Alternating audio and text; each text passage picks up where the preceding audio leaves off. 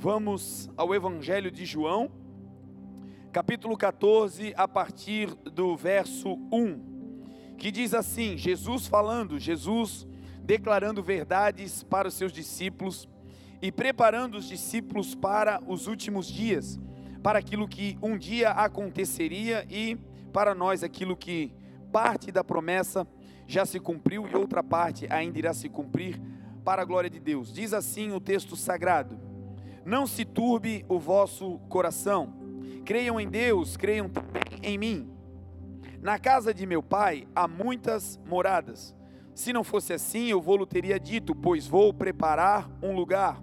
E quando eu for e vos preparar lugar, eu virei e vos levarei para mim mesmo, para que onde eu estiver vocês estejam comigo. Vocês sabem para onde eu vou e conhecem o caminho. E disse-lhe Tomé: Senhor, não sabemos para onde vais, e como conheceremos o caminho? Então disse Jesus: eu sou o caminho, a verdade e a vida. Ninguém vem ao Pai a não ser por mim. Se vocês me conhecem, também conhecerão ao meu Pai e o terão visto. E disse-lhe Filipe: Senhor, mostra-nos o Pai, o que nos basta. E Jesus respondeu: estou há tanto tempo convosco, Filipe, e você ainda não me tem conhecido? Quem vê a mim, vê ao Pai. E como dizes tu, mostra-nos o Pai? Não crês tu que eu estou no Pai e o Pai está em mim? Creia ao menos por causa das mesmas obras.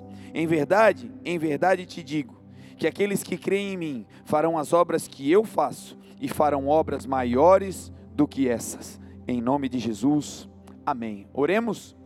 Pai, muito obrigado, Senhor, pela Tua bondade, muito obrigado, Senhor, pela Tua palavra. Agora te pedimos, Senhor, que o Teu Espírito profético permeie a casa, que o Teu Espírito profético tenha liberdade nesse lugar. A Tua Santa Escritura diz que o testemunho de Jesus Cristo é o Espírito da profecia. Então agora, Senhor, mova-se com liberdade em cada coração e em cada mente. Que a partir de agora o Teu Santo Espírito tome o controle, não apenas do ambiente físico, não apenas do ambiente espiritual, mas sobretudo tome o controle, Senhor, da ambiência do nosso coração, dos ambientes da nossa mente. Permeie, Senhor, agora cada viela da nossa existência, e que o Senhor seja o centro de todas as coisas. Muito obrigado, Jesus, porque até aqui o Senhor tem nos ajudado. A Ti, Jesus, e somente a Ti, juntos nós te damos toda a honra, toda a glória e todo o louvor, em nome de Jesus. Amém. Amém? Irmãos, a vida, ela é feita de ciclos. O que vamos viver ao longo da história, da nossa história, da nossa cronologia, é uma repetição de ciclos.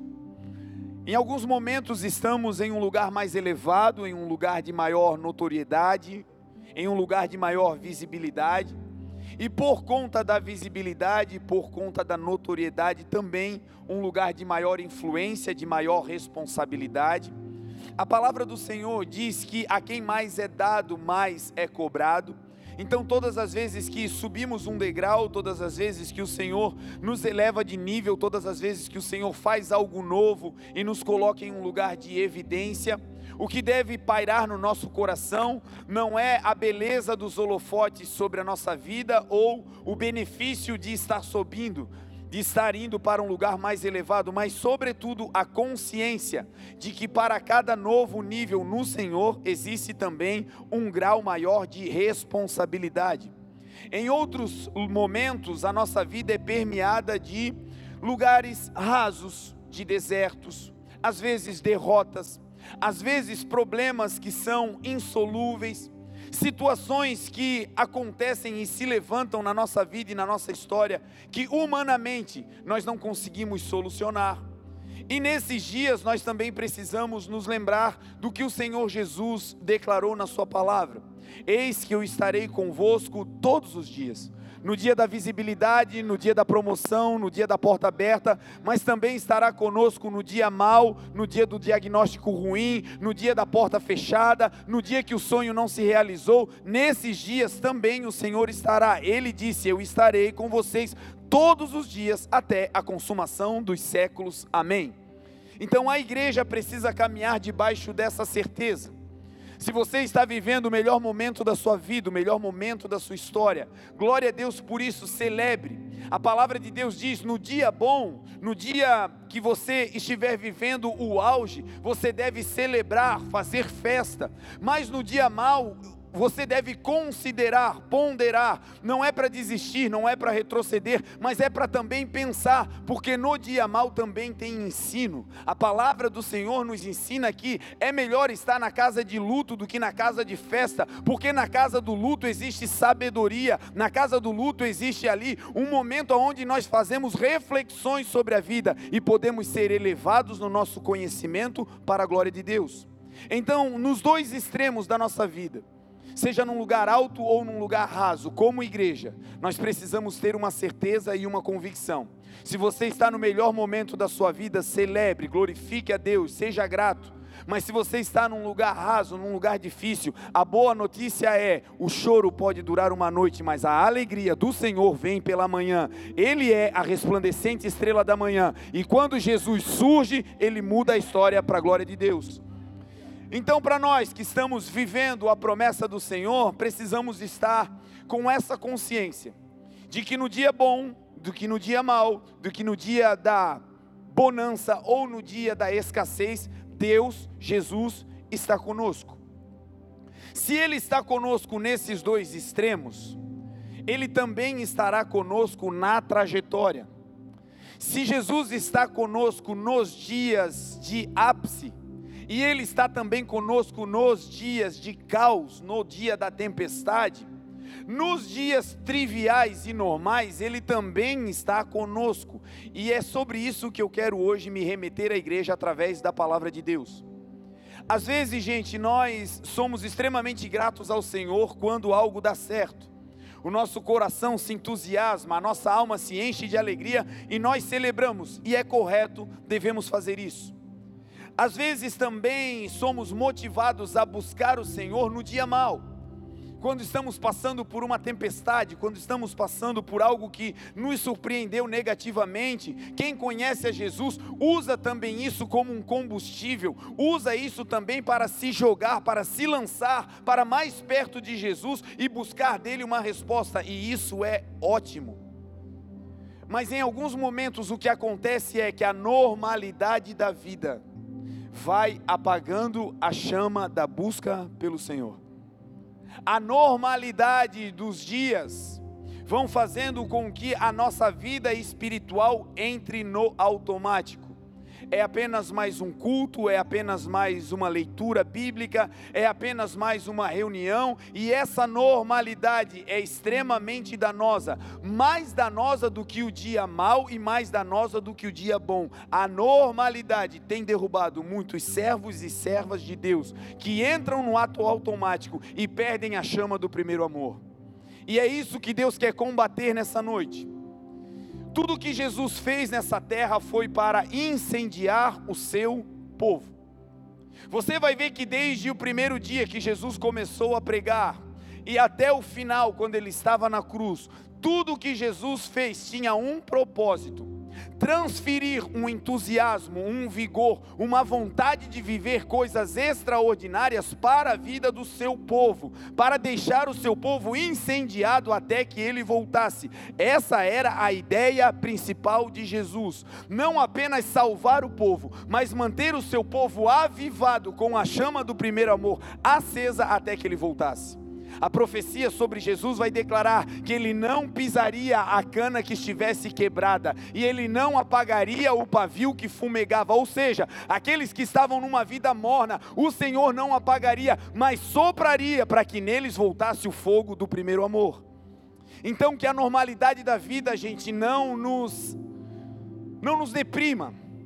Que a vida normal de trabalhar, ir para a igreja, voltar, ir para casa, cuidar dos filhos, que a tua rotina não apague a chama do primeiro amor no teu coração.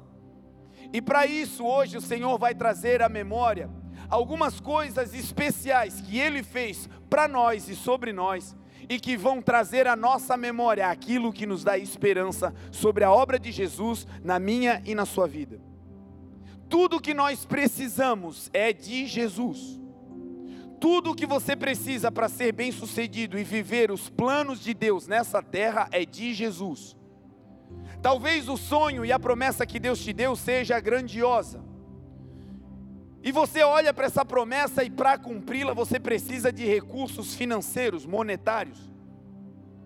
Quem sabe para você a promessa é ir às nações, então você precisa tirar o passaporte, você precisa de um lugar para morar naquela nação, você precisa de aprender aquela língua, enfim, você precisa investir para chegar até lá.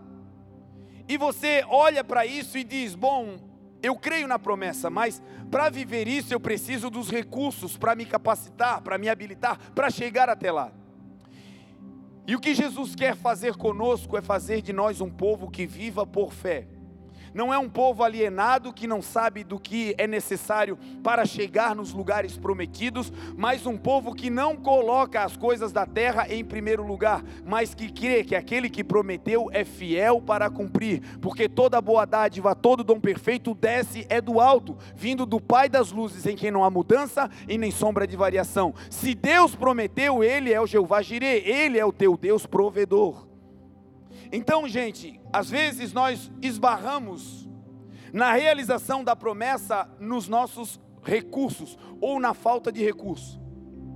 E eu quero te dizer que Jesus é o teu provedor, que tudo que você precisa para ter a provisão, para chegar no lugar que Ele te prometeu, e viver a vida que Ele disse que você viverá, não é das finanças da terra, é de Jesus, porque com Jesus está o ouro e com Jesus está a prata. Jesus será o financiador da tua vida, será o financiador da obra, será o financiador dos teus sonhos e dos teus projetos. Certa vez Jesus encontra Pedro, e a Bíblia vai dizer que Pedro estava na rua, e ele estava no meio dos fariseus, ele estava no meio dos religiosos, e aquelas pessoas começaram a falar com Pedro, e começaram a dizer, o teu mestre não paga impostos? E Pedro, quando ouviu aquela palavra, quando ouviu falarem de Jesus, dizendo ele não paga impostos, logo ele se levanta e diz, não, sim, ele paga. Mas como Pedro não sabia, porque nunca tinha visto Jesus pagando impostos, mas conhecendo o caráter de Jesus, ele disse, Jesus não vai ficar devendo nada. E ele se antecipa e diz, ele paga, mas como não sabia da resposta, ele correu para casa. E chegando em casa, ele foi falar com Jesus, e ele vem pelo caminho pensando, será... Qual será a resposta de Jesus? Eu nunca ouvi pagar, mas eu creio que Ele deve pagar. Eu nunca ouvi fazendo isso, mas eu creio pela fé que Ele faz, porque o seu comportamento denota que Ele é alguém de lisura, Ele é alguém de equidade, Ele é alguém de isonomia, Ele não faria isso. E quando Pedro chega, o texto diz que Jesus se antecipa. Porque todas as vezes que você tiver um problema e não correr para o mundo, não correr para as pessoas e não bater em portas na terra, mas correr para Jesus, Ele vai se antecipar para te dar uma boa resposta. No dia mau, no dia que você estiver sem expectativa, não corra para os homens, mas faça o que a palavra diz, entra no teu quarto e fecha a porta, e ora em secreto, e o teu Pai que vem em secreto te recompensará publicamente, diz a palavra. O que Pedro faz, ele corre para casa, e eu imagino Pedro fechando a porta e dizendo, Senhor, é o seguinte, estão falando isso aqui lá na rua, e aí antes dele falar, o Senhor se antecipa e diz, Simão, Simão. Em alguns tempos, quando Pedro está bem alinhadinho, Jesus chama ele de Pedro, mas quando ele dá uma escorregada, Jesus chama ele de Simão, e quando ele escorrega demais, é Simão, Simão. Que às vezes é o que Jesus faz, faz conosco. Quando a gente está firme, Ele diz, meu filho. E quando a gente está meia boca, Ele diz, meu filho, meu filho. Quando você está muito convicto, Ele diz, vai lá, é isso aí. Mas quando a gente está se perdendo na curva, Ele diz, filho, filho. E Simão chega e Ele diz, Simão, Simão, de quem é lícito cobrar impostos? Dos estrangeiros ou dos filhos? E Simão vai dizer, Senhor, dos estrangeiros. E Jesus diz, você respondeu bem, mas para não escandalizar, pegue uma linha e vá até o mar e lance essa linha, lance esse anzol, e o primeiro peixe que você pegar, dentro dele terá uma moeda, que será o exato valor para pagar o meu imposto e o teu. E aí Simão recebe aquela instrução e vai para a praia. E quando ele vai para a praia, ele lança, ele faz aquilo que Jesus mandou.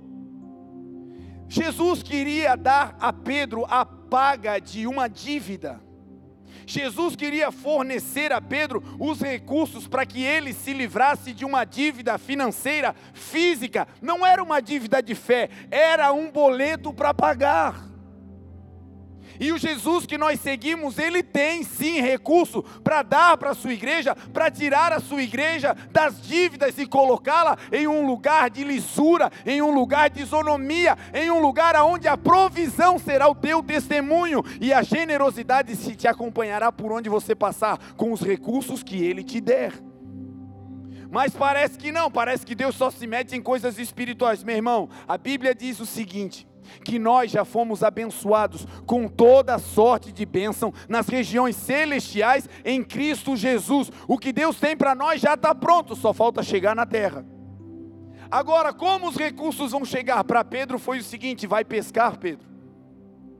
E quando ele vai e obedece ao Senhor, o primeiro peixe que ele pega tem ali uma moeda, com um exato valor para pagar o seu imposto e o imposto de Jesus.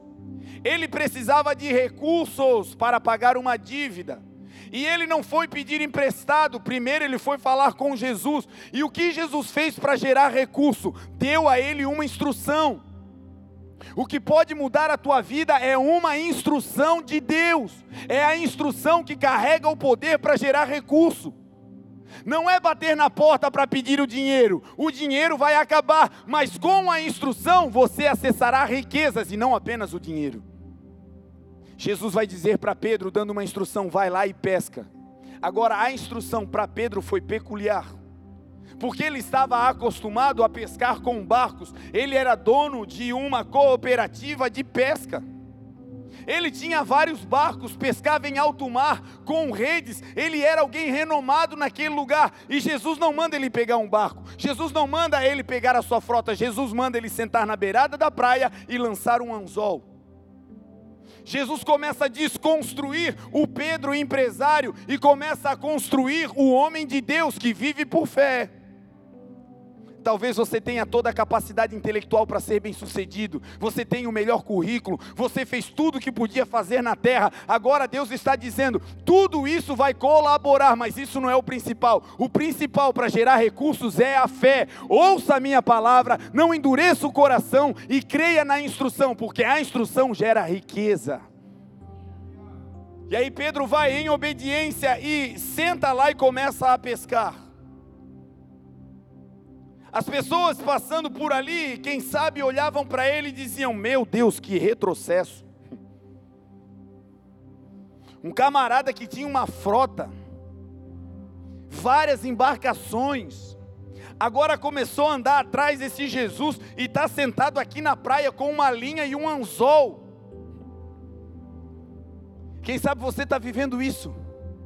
Já esteve num lugar mais alto, já esteve num lugar de mais notoriedade, já fez coisas maiores, mas agora você começou a andar com Jesus e Ele está te desconstruindo e você está recomeçando, mas não está sozinho, está fazendo o que Ele te mandou. Apesar de ser simples, o lugar pode ser de humildade, mas se você permanecer obedecendo a instrução, no final Ele te colocará num lugar alto. A Bíblia diz que os humilhados serão exaltados para a glória de Deus. Então perceba que Jesus vai dar uma instrução que não apenas vai fazer com que ele tenha o recurso, mas vai tornar Pedro alguém mais semelhante a Jesus, simples. E Pedro vai e começa a pescar, que era o que ele sabia fazer, mas começa a pescar de outra maneira. Aqui pela fé eu vejo gente que já está fazendo o que Deus mandou, mas que nesse mês que está começando para nós como igreja agora, nesse culto de ceia, vai começar a receber a instrução do Senhor para fazer o que já sabe fazer, mas de maneira diferente, de maneira leve, de maneira agradável, de maneira simples, e isso vai te trazer riqueza, não apenas financeira, mas sobretudo, a riqueza de obedecer a palavra de Deus. Pedro vai e ele não fica ali uma tarde inteira, uma manhã inteira.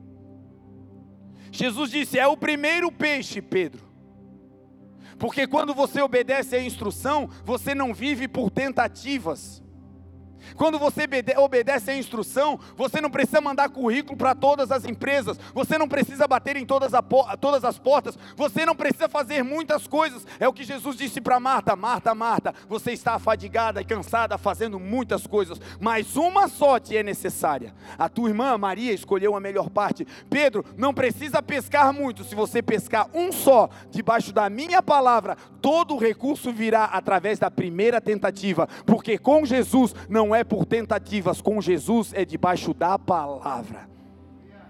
Uma vez que você faz o que a palavra de Deus disse, a palavra de Deus vai ser liberada e os resultados vão acontecer na tua vida para a glória de Deus. Pedro pesca e na primeira tentativa ele consegue pegar aquele peixe. Ele vai, paga a sua dívida e ali uma solução financeira aconteceu. Eu quero declarar sobre a sua vida que dívidas que para você eram impagáveis, o Senhor vai te dar instrução e estratégia, vai te dar uma capacidade de negociação, mas isso começará sendo cem por cento fiel a Jesus, e quando você perceber, a dracma estará nas tuas mãos, e aquele boleto e aquela dívida será paga, e Jesus será glorificado. Então, está endividado? Corre para Jesus, Ele tem a provisão. Para algumas pessoas, o que é necessário é se livrar de, de uma vergonha pública. Para alguns o que é necessário é deixar para trás um fracasso que te marcou na família, na cidade, na empresa, algo que aconteceu e que foi vexatório, de maneira que você não conseguiu esconder e aquilo ficou público. E você carrega esse trauma e as pessoas te rotularam e talvez você já sabe, Deus te perdoou. Mas no seu coração ainda existe uma condenação, uma dificuldade por carregar sobre a sua vida essa, essa marca, esse trauma. Para você também, se essa é a situação, para nós que um dia passamos por isso, a solução também é Jesus. A Bíblia vai dizer que certa vez, dez leprosos, eles vieram e de longe começaram a chamar o Senhor. Eles não ousaram chegar perto do Senhor, mas de longe eles começaram a dizer: Jesus, tenha misericórdia de nós.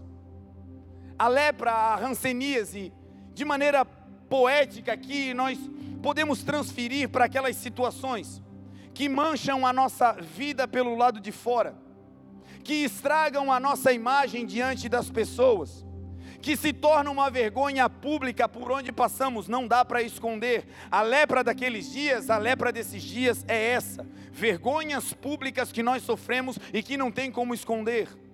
Um dia de fracasso profissional, um dia de um rompante emocional que botou tudo a perder, e algo que marcou você pelo lado de fora, essa era a lepra antiga e que hoje é uma lepra da sociedade natural, da nossa sociedade contemporânea. E esses dez leprosos começam o caminho para serem livres dessa vergonha. Esses dez leprosos começam um caminho para serem livres da clausura. Porque a vergonha pública faz com que a gente se esconda. Porque uma derrota pública faz com que a gente procure uma caverna, um isolamento. E assim viviam os leprosos daquela época, viviam em leprosários, afastados, em cavernas, em lugares onde eles não tinham convívio. E a vergonha faz isso, a vergonha nos afasta do convívio, a vergonha nos faz andar em lugares solitários, e esses leprosos começam o caminho para serem livres dessa lepra, para serem livres dessa vergonha pública, e o que eles fazem? Eles correm para Jesus, e de longe, porque não se achavam habilitados de chegar perto de Jesus, eles não se achavam íntimos de Jesus, eles não se achavam dignos de chegar perto do Senhor. E eu não sei você, mas às vezes nós passamos por problemas que nós mesmos causamos, situações que a gente, pela nossa imaturidade, pela nossa incoerência, nós causamos um grande problema, e isso depois se transforma em uma vergonha para nós, para a família, para o nosso nome, para o Evangelho, enfim, às vezes somos nós os causadores, e quando somos nós os causadores, a tendência é a gente ficar de longe, não conseguir nem orar, de vergonha de Deus, porque a gente sabe que quem causou aquela derrocada não foi o inimigo, não foram as pessoas, fomos nós, os nossos próprios algozes. E esses homens estavam assim, de longe, porque não se achavam dignos de chegar perto do Senhor. Para nós a boa notícia é, quando Jesus morreu na cruz do Calvário, o véu se rompeu de alto a baixo, não existe mais separação, todo aquele que invocar o nome do Senhor será salvo, e hoje nós temos livre acesso ao trono da graça. A palavra de Deus diz: acheguemo-nos pois confiadamente ao trono da graça, a fim de alcançarmos misericórdia e ajuda para o tempo oportuno. Hoje, não importa qual foi o problema do passado, nós podemos chegar livremente até a presença de Jesus. Aqueles leprosos ficam de longe, e ainda que você esteja de longe, se você clamar e invocar, Jesus vem. E quando eles clamam: Jesus, tenha misericórdia de nós, o Senhor Jesus vai liberar uma palavra. Eles precisavam sair daquela vergonha pública, eles precisavam ter a sua pele limpa, eles precisavam se livrar daquilo que não dava para esconder. E o que Jesus vai fazer? Jesus vai dar de novo uma instrução. Jesus vai dizer: saiam daqui e vão até o templo, e quando chega lá se apresentem ao sacerdote, e lá vocês vão pagar, lá vocês vão ofertar aquilo que é devido para uma cura de lepra, aquilo que a lei manda fazer, vão. E o texto diz que Jesus não toca neles, o texto deixa claro que Jesus não chega perto, Jesus libera uma palavra, uma instrução. E qual foi a instrução? Vai, se aproxime da cidade, se aproxime das pessoas, façam o caminho de volta, esse caminho que foi de vergonha para sair, será o mesmo caminho que vai te curar. Volte, disse Jesus.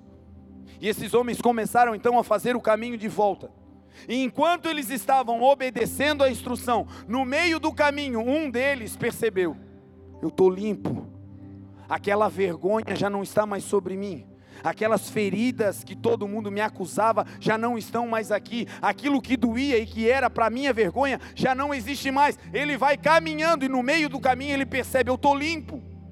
Não apenas ele, mas todos os dez foram limpos, diz a palavra. E esse homem, pelo caminho, o que significa pelo caminho é: enquanto você obedece à instrução, Deus vai te livrando das vergonhas, Deus vai limpando a tua história, Deus vai tirando para trás todo o trauma, Deus vai arrancando os rótulos e vai colocando sobre você a pele dele, a roupagem dele, que é limpa, que é santa, que é perfeita, que significa: se você me obedecer, eu vou te dar uma nova história. Aqueles homens vão e voltam limpos, diz a palavra, mas apenas um deles, Um deles decidiu voltar para agradecer a Jesus. E quando ele volta, ele se prostra e agradece ao Senhor. E Jesus disse: não foram dez os limpos, somente esse estrangeiro voltou para dar graças? E Jesus vai dizer a esse que voltou: vai, a tua fé te salvou.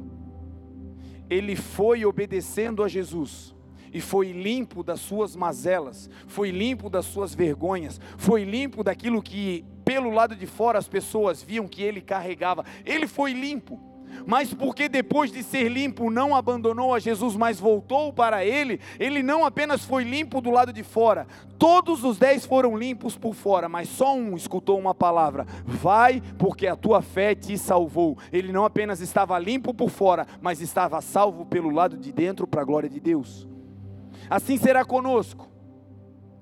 Se você tem passado por lugares de vergonha, por lugares de desonra, essa é uma noite que Deus está preparando e declarando sobre a tua vida: no mundo espiritual, se você cumprir a minha instrução e crer na minha palavra, eu vou te limpar, e você voltará para a minha presença. E uma vez que você fizer o caminho de ida obedecendo, e o caminho de volta com gratidão, todos saberão que você teve um encontro com Jesus. E nessa área de vergonha, Deus vai te levantar para a dupla honra. Hoje parece loucura, hoje você está no pó, hoje não tem nada acontecendo, e você diz: não tem como. Jesus é aquele que é o Deus de Lucas um, trinta e sete, para Jesus nada é impossível, diz a palavra.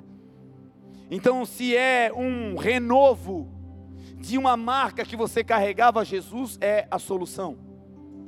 Para outras pessoas, o necessário é começar a se mover. Você crê em Jesus, você aceitou o Senhor, é alguém temente a Deus, mas você olha para a sua vida e a sua vida está estagnada. A sua vida profissional, os teus relacionamentos, o teu ministério, Você olha e percebe que Deus está fazendo coisas, e você vê isso acontecendo na vida de outros. Mas quando você olha para você, talvez você tenha esse sentimento: meu Deus, quando chegará a minha vez? Quando o Senhor fará comigo? Quando chegar, chegará a minha vez de ir? Quando chegará a minha vez de contar o meu milagre, de contar algo poderoso? Não que o Senhor fez em outros, glória a Deus pelos outros, mas eu também quero viver a minha experiência. Eu também quero viver algo poderoso em mim. E se você vive um tempo de estagnação, Jesus também é a solução para te impulsionar e te dar de novo um movimento para você voltar a correr na direção do que Deus tem. A Bíblia conta a história do dia em que Jesus se aproxima de... Ele vai se aproximando de Jerusalém. Uma vez por ano, todos os anos, ele subia para a festa. E quando ele ia mais jovem, ele ia acompanhado da sua família. Desde a mais tenra idade, os seus pais iam uma vez por ano a Jerusalém para a festa. E Jesus subia acompanhando seus pais. Mas quando ele está entre os trinta e trinta e dois anos de idade, Jesus já exercendo o seu ministério, Jesus já fazendo aquilo que Deus tinha o chamado para fazer, ele passa por um tanque chamado Betesda. E esse tanque ficava perto da entrada da cidade, ele tinha vários alpendres, e naquele tanque havia uma multidão de pessoas doentes, coxos, paralíticos, pessoas que estavam ali acamadas e ficavam naquele tanque, o tanque de Betesda, que traduzindo significa tanque de misericórdia. As pessoas ficavam ali em volta porque de tempos em tempos anjos desciam e agitavam as águas. E o primeiro que se lançasse naquelas águas agitadas era curado de qualquer enfermidade. E ali existia uma multidão, diz a Bíblia, de coxos, de paralíticos, de pessoas que tinham a sua vida, mas a sua vida estava estagnada, paralisada. Pessoas que viam gente caminhando em volta, subindo para o templo, celebrando a festa, mas elas estavam ali no lugar da festa, mas paralisados. Para elas não tinha movimento. E Jesus passou todos os anos ali, mas nesse dia Jesus decide falar com alguém em específico, e Jesus vai encontrar um homem naquele lugar que está há trinta e oito anos doente. Aquele homem estava há quase quatro décadas vivendo uma paralisia, uma estagnação. Não sei se esse é o período que você está esperando que Deus mova algo na sua vida. Possivelmente o período deve ser menor, talvez esse ano foi um ano difícil, talvez desde que a pandemia começou, dois anos, e para você tem sido difícil, quem sabe uma vida inteira, e você diz: pastor, são, são muitos anos esperando que Deus mova a minha vida. Eu quero declarar que aquele que te chamou, ele vai movimentar as águas sobre a sua vida, e vai mudar a tua história, te impulsionando para uma vida de movimento, para a glória de Deus, se você crer na palavra dele. Esse homem está ali paralisado, e Jesus, que é o caminho, chega naquele lugar. Jesus olha para aquele homem e diagnostica que ele está paralisado há muito tempo. As pessoas podem não perceber que você deseja um movimento. Os homens à sua volta podem não perceber que você está querendo demais crescer, avançar, que você está esperando demais que algo novo aconteça na sua vida e que gere movimento. As pessoas podem não perceber, agora Jesus sempre percebe, e quando ele percebe, ele não apenas percebe para dizer eu sei, ele percebe para interferir e mudar essa história. Jesus olha para ele, identifica a paralisia, e agora vai falar com ele e vai dizer: você deseja ser curado?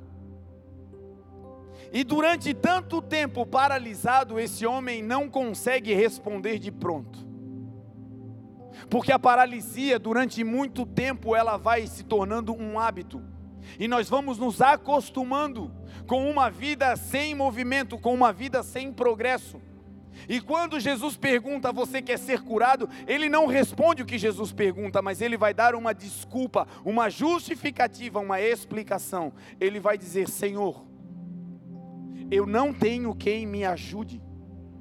E aqui está um grande erro no mundo espiritual: esperar que a nossa paralisia seja solucionada por uma ajuda humana.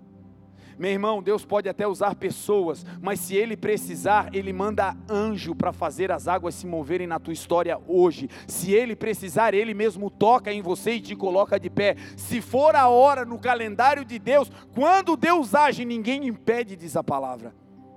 Então a culpa não são dos homens, a culpa não é da família, não, não, não diga isso ao Senhor, apenas diga: Senhor, não importa como eu fiquei paralisado, o que importa é que eu quero sair dessa estagnação. Esse homem não consegue responder de pronto, e ele diz: Senhor, eu não tenho quem me ajude, e mais, quando eu vou para o tanque, tem alguém que entra na minha frente. O lugar que ele estava chamava misericórdia, que significa colocar o seu coração na miséria de outro, que significa colocar o seu coração na dificuldade do outro. Aquele tanque deveria ser um tanque onde as pessoas deveriam se comportar assim: quando chegar a minha vez, por misericórdia, eu deixo aqueles que estão em situação mais grave irem na minha frente. Mas pelo contrário, era um tanque que de misericórdia tinha apenas o nome. O texto vai dizer que todas as vezes que ele tentava ir, alguém entrava na sua frente. Talvez a sua paralisia não é por falta de movimento seu, mas é porque uma sequência de pessoas, de situações que vão entrando na sua frente, que tomam a sua vez, tem te deixado frustrado. A promoção era para você, tinha prometido, mas do nada surgiu alguém e você se frustrou e se paralisou. Chegou a sua vez, era a hora de fazer aquilo que tinha sido combinado, é a tua hora, é agora, mas alguém entrou na tua frente, e isso gerou uma paralisia. Em o nome de Jesus, ninguém vai tomar o que é teu. A Bíblia diz: guarda o que tu tens para que ninguém tome a tua coroa. O que é de Deus para a tua vida, nem o maligno pode tocar. Quem é de Deus, o maligno não toca, diz a palavra. Quando chegar a tua hora, meu irmão, vai acontecer para a glória de Deus. E Jesus chega e esse homem diz isso tudo: quando eu quero ir, alguém se atravessa na minha frente. E aí Jesus vai dar uma, uma aula. Jesus vai olhar para aquele homem e vai de novo dar uma instrução. Jesus vai dizer: levanta, pega o teu leito e anda. Três instruções simples, mas que colocaram aquele homem de pé. Primeiro, Jesus disse: levante-se. O que Deus vai fazer na sua vida não pode acontecer com você caído. O que Deus vai te entregar não vai ser possível de você administrar se você estiver deitado. Quando você está deitado, a sua visão é pequena, é terrena, é baixa. Quando você está ao nível do solo, uma pequena pedrinha se transforma numa montanha intransponível. Então, antes do Senhor fazer o que Ele vai fazer na tua vida e movimentar a tua história para tirar desse lugar de paralisia, é: se levante, que significa se afaste da terra, se afaste do solo, se afaste das coisas naturais e comece a te aproximar das coisas do céu, comece a pensar nas coisas do alto, se coloque de pé, se prepare para receber o que Deus tem. Então essa é a noite que Deus está dizendo: se até aqui foi paralisia, se até aqui foi retrocesso, hoje eu vou te colocar primeiro de pé, e uma vez de pé você vai começar a correr, e uma vez correndo você vai começar a voar para a glória de Deus. Os que esperam no Senhor, disse Isaías, renovarão as suas forças, subirão com asas como águia e voarão alto, correrão e não se cansarão, caminharão e não se fatigarão, assim diz a palavra do Senhor. Então o primeiro passo para sair dessa zona de estagnação é: se levante. Levantar significa: toma uma postura de quem confia no Deus que está dizendo levante-se. Toma uma postura no Deus que disse que você vai às nações. Comece a andar com cabeça de europeu aqui em Blumenau. Comece a andar com cabeça de empresário, olhando as salas aonde vai estar a tua empresa. Pastor, o senhor é doido? É, não, é fé.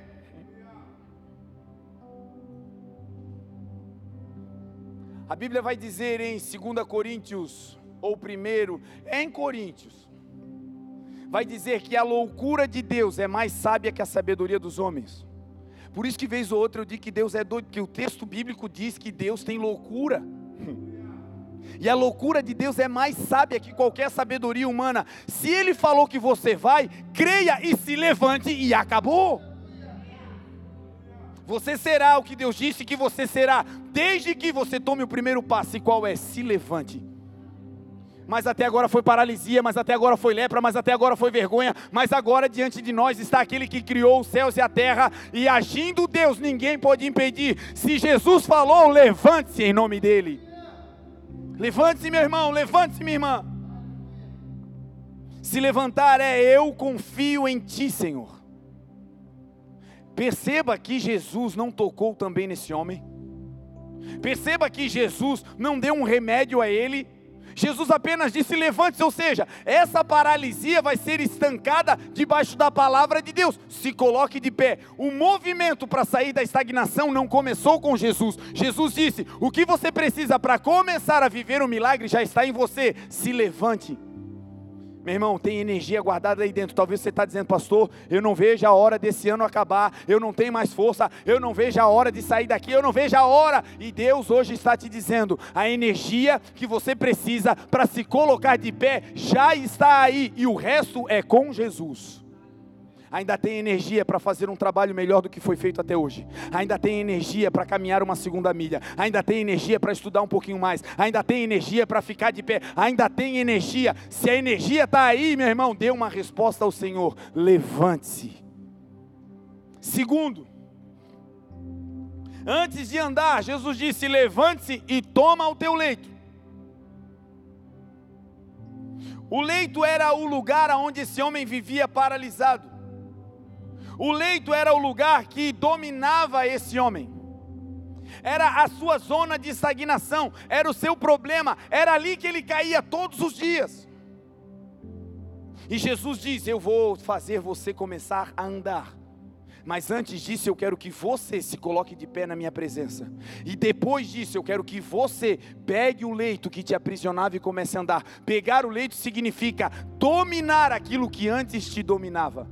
Se era medo, hoje esse medo vai sair, porque o verdadeiro amor lança fora todo medo.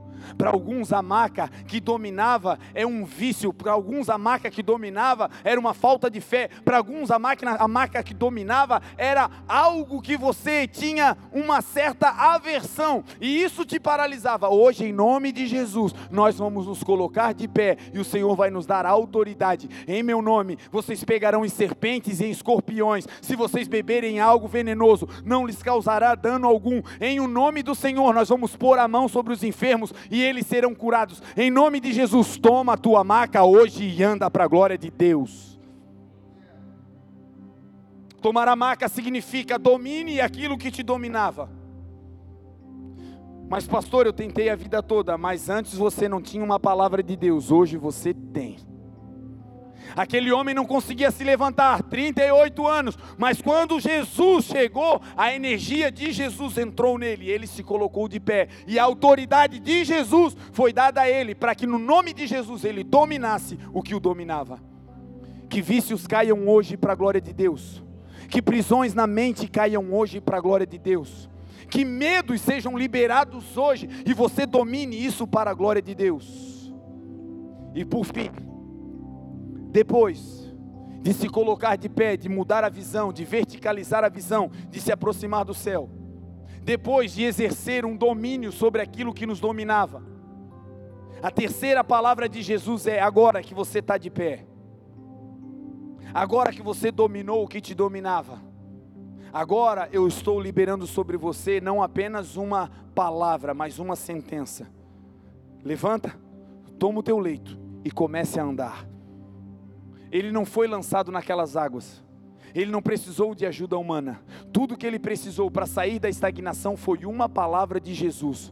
Eu creio por fé que esse mês de dezembro será um mês de um mover sobrenatural na nossa vida, que áreas estagnadas vão começar a se mover, que áreas de paralisia vão ser dominadas por nós, e nós vamos entrar num lugar de dupla honra para a glória de Deus.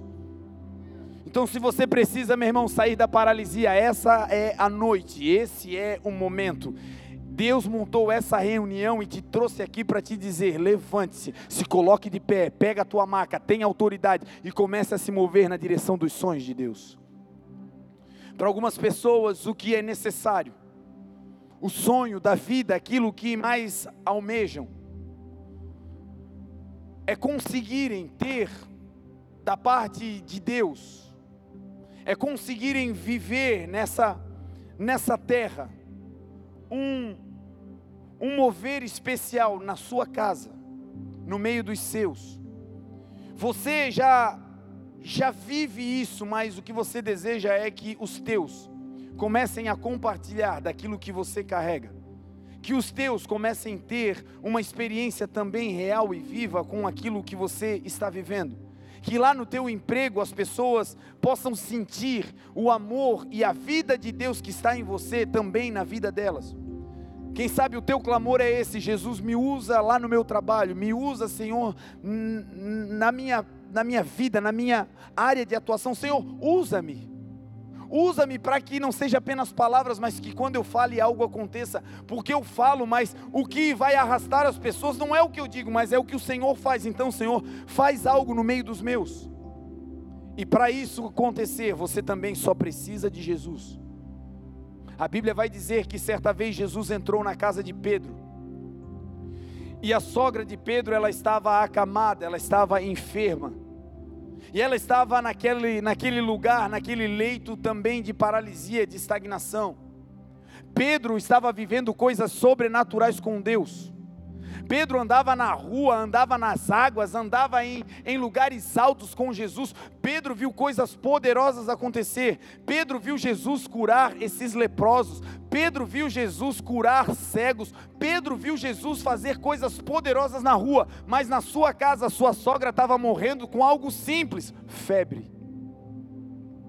Ele viu muita coisa acontecer na igreja, ele viu muita coisa acontecer na rua, mas na sua casa algo simples estava matando alguém da sua família. E quem sabe, meu irmão, é isso que você está vivendo. Quando sai para pregar, o céu se abre, mas em casa você fala de Jesus e o pessoal diz: tu? Quem sabe na igreja, na rua, todo mundo te ama. Mas lá no teu trabalho, quando você vai falar de Jesus, as pessoas dizem: endoidou. Você vê um mover por onde você passa, mas aonde você está, no teu núcleo, parece que o mover não chega. Em nome de Jesus, que essa também seja a noite de você sair daqui incendiado na autoridade, e quando você falar, não apenas ser palavras, mas uma sentença celestial seja dada, e aquele lugar seja tomado pelo fogo da glória de Deus. Como isso aconteceu? Levando Jesus para casa, levando Jesus para aquele ambiente, levando Jesus para dentro daquele ambiente familiar. Foi isso que Pedro fez, levou Jesus para sua casa. E quando Jesus entra, ele vê, diz o texto. A Bíblia é repleta de citações dizendo: Jesus viu. E todas as vezes que Jesus vê, ele não fica assistindo, ele vê para interferir. Jesus está nos vendo aqui nessa noite em nome de Jesus. Está vendo o teu coração, está vendo a tua casa, está vendo através de ti, está vendo as tuas dores, as tuas mazelas. Ele está vendo tudo, e se Ele está vendo, Ele vai interferir. Quando Ele entra na casa de Pedro, Ele vê a sua sogra, que estava ali acamada, paralisada, ardendo em febre. Para quem curou leprosos não era algo difícil.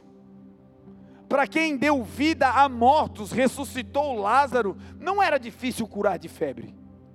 Mas Pedro até então não tinha visto isso acontecer na sua casa, até que Jesus chegou. E quando ele chega, o texto diz que Jesus toca na sua sogra.